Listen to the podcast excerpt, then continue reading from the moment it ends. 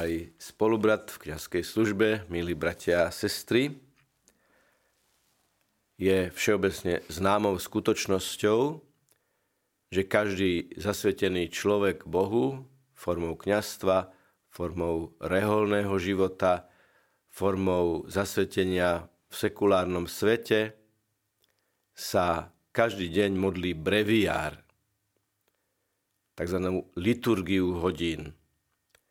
Sú to modlitby, ktoré sú rozvrhnuté na celý deň, od invitatória ako prvej modlitby až po kompletórium, ako už hovorí názov poslednej kompletizačnej modlitby dňa.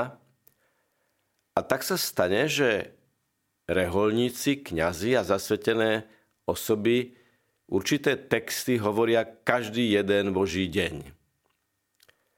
A medzi tie texty, ktoré každý večer pri modlitbe Vešpier sa modlíme, je aj práve prečítaný text dnešného Evanielia.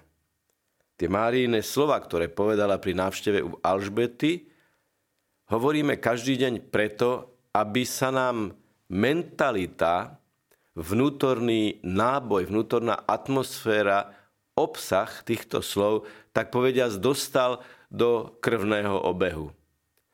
Tak ako je určité lieky dôležité brať každý deň, tak ako je dôležité pravidelne dýchať, spať, piť, jesť, tak je dôležité aj pravidelne prijímať ten Boží liek, ktorý nás vnútorne uzdravuje.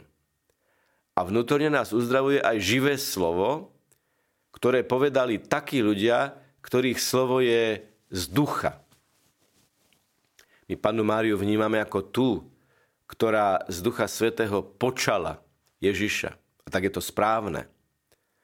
Súčasne s tým ale treba povedať, a v logike toho treba povedať, že Panna Mária všetko, čo povedala, aj spôsob, akým reagovala pri zvestovaní, aj nádej a odovzdanosť, ktorou stála pod krížom, všetko to bolo dielo Ducha Svetého, vrátane tejto modlitby.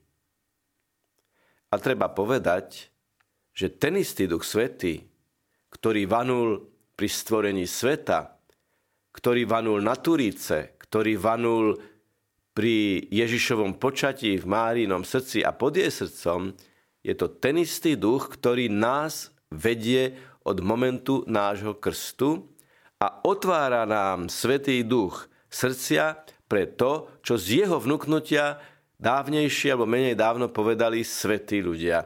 A v tomto prípade Panna Mária ako kráľovna svetých. Čiže dnes si kratučko zodpovedzme otázku, čomu nás učí tento text, ktorý každý večer sa modlíme a na úvod ktorého sa prežehnáme znakom kríža v mene Otca i Syna i Ducha Svetého. Predovšetkým je to text plný svetla. Chváli Boha. Velebí moja duša pána. To sú úvodné slova, ktoré nastavujú tú atmosféru, to zameranie, to zacielenie tej modlitby na Boha, ktorého vyvyšujem. Vele byť znamená robiť niekoho veľkým a teda v konečnom dôsledku najväčším. Len pre zaujímavosť, istý čas, a stále to asi trvá, keď najmä mladí ľudia chcú vyjadriť, že niečo je skutočne veľkolepé a jedinečne hovoria, je to mega. A nechcem byť nejak hm, násilne moderný alebo zaujímavý, ale v tom gréckom pôvodnom texte Pana Mária v istom zmysle slova tiež použije slovo megaline tutcheumeu, veleby moja duša pána a použije tam to slovo megaliné, velebyť, teda vyhlasovať niekoho, že je naozaj najväčší, že je naozaj mega. Takýmto spôsobom sa moderné jazykové prostriedky prelinajú so starobilým nádherným, nádherným duchovným textom. Keď povieme každý deň, že zvelebujeme Boha, robíme ho veľkým a teda ho intronizujeme na vrchol nášho hodnotového rebríčka, na vrchol našich priorít ako prioritu priorít, tak to nás vnútorne uzdravuje aj v duchu tých známych slov. Postav naozaj Boha na prvé, najvyššie miesto a všetko sa bude harmonizovať, všetko bude na svojom mieste. Ak je Boh na prvom mieste, všetko je na svojom mieste.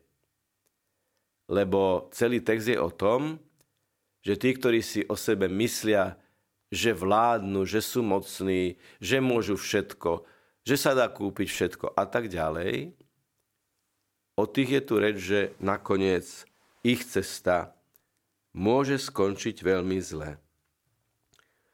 A to je v slovách ukázal silu svojho ramena. Mocnárov zosadil, ponížených povýšil, hladných nakrmil, bohatých prepustil. A tak, milí bratia a sestry, tento text je v konečnom dôsledku o kráse pokory. O kráse uznania toho, že Boh je najvyšší a najväčší. Ale že tento Boh, ktorý je najvyšší a najväčší, prichádza medzi nás ako dieťatko. Prichádza ako človečik. A predsa je to pravý Boh a pravý človek. Prichádza ako krehké dieťa, aby povedal, že tento svet a stvorenie sveta a stvorenie človeka je v konečnom dôsledku svetá vec a v každom jednom z nás je potenciál svetosti, potenciál konverzie, potenciál plnosti Boha v našom srdci. Teda preto s takým posvetným sebavedomím môže vo všetkej pokore povedať Hľa od tejto chvíle blahoslaviť ma budú všetky pokolenia. Lebo v konečnom dôsledku blahoslaviť budú Boha, ktorý vo mne pôsobí. A preto aj v tomto bezprostredne e, končiacom sa adventnom čase, pretože pozajtra večer už budeme sa tešiť Ježišovmu narodeniu, už, už vyvrcholí adventný čas vianočným časom, majme radosť z daru pokory pred Bohom, že On je naozaj mega, On je naozaj ten veľký a najvyšší. Ale, čo sa menej zdôrazňuje, majme radosť z toho, že Boh v nás pôsobí, že môžeme urobiť z Božej milosti niečo dobré a veľmi dobré, netreba sa báť povedať, niečo sa mi podarilo urobiť dobre, ale nepodarilo, ale pretože som dovolil, aby Boh pôsobil vo mne a cez mňa. To nie je pícha. Pícha je povedať si, že som to urobil ja. Že moje ego je mega. Ale povedať, že Boh je ten najvyšší, Boh je mega, Boh je silný a že jeho rameno ma vedie, jeho silné rameno ma vedie po ceste pokory, aby jeho svetlo zo mňa vyžarovalo, to nie je pícha, to nie je nadradenosť, to je hlboká viera. A preto, keď dnes budeme duchovne prijímať a budeme vidieť rozlomený chlieb, môžeme si uvedomiť a chceme si uvedomiť, ako úžasne Boh prichádza pred 2000 rokmi ako malé dieťa a ako každý deň cez Svetú Omšu prichádza ako niekoľko gramov nalámaného nekvaseného chleba. Opäť je to veľká pokora, že Ježiš do nás prichádza ako chlieb. Ale je to aj naša a má to byť naša pokora, že veríme, že to je Ježiš ten chlieb a že bez neho nemôžeme urobiť nič, ako nám to on sám hovorí v Evanieliu. A chceme naozaj zažiť osobné existenciálne Vianoce, a chceme naozaj, ak chceme naozaj prijať Ježiša ako osobný dar pre nás, aby sme sa aj takto my stali darom pre tých druhých bez radosnej pokory, bez vyvýšenia Boha na vrchol našich priorít. To možné nie je. Ale poviem to aj pozitívne. Je to možné a je to garantované, lebo Bohu nič nie je nemožné, ako to vyplýva aj zo stretnutia Panny Márie s jej príbuznou Alžbetou. Nech je pochválený Pán Ježiš Kristus. Na veky amen.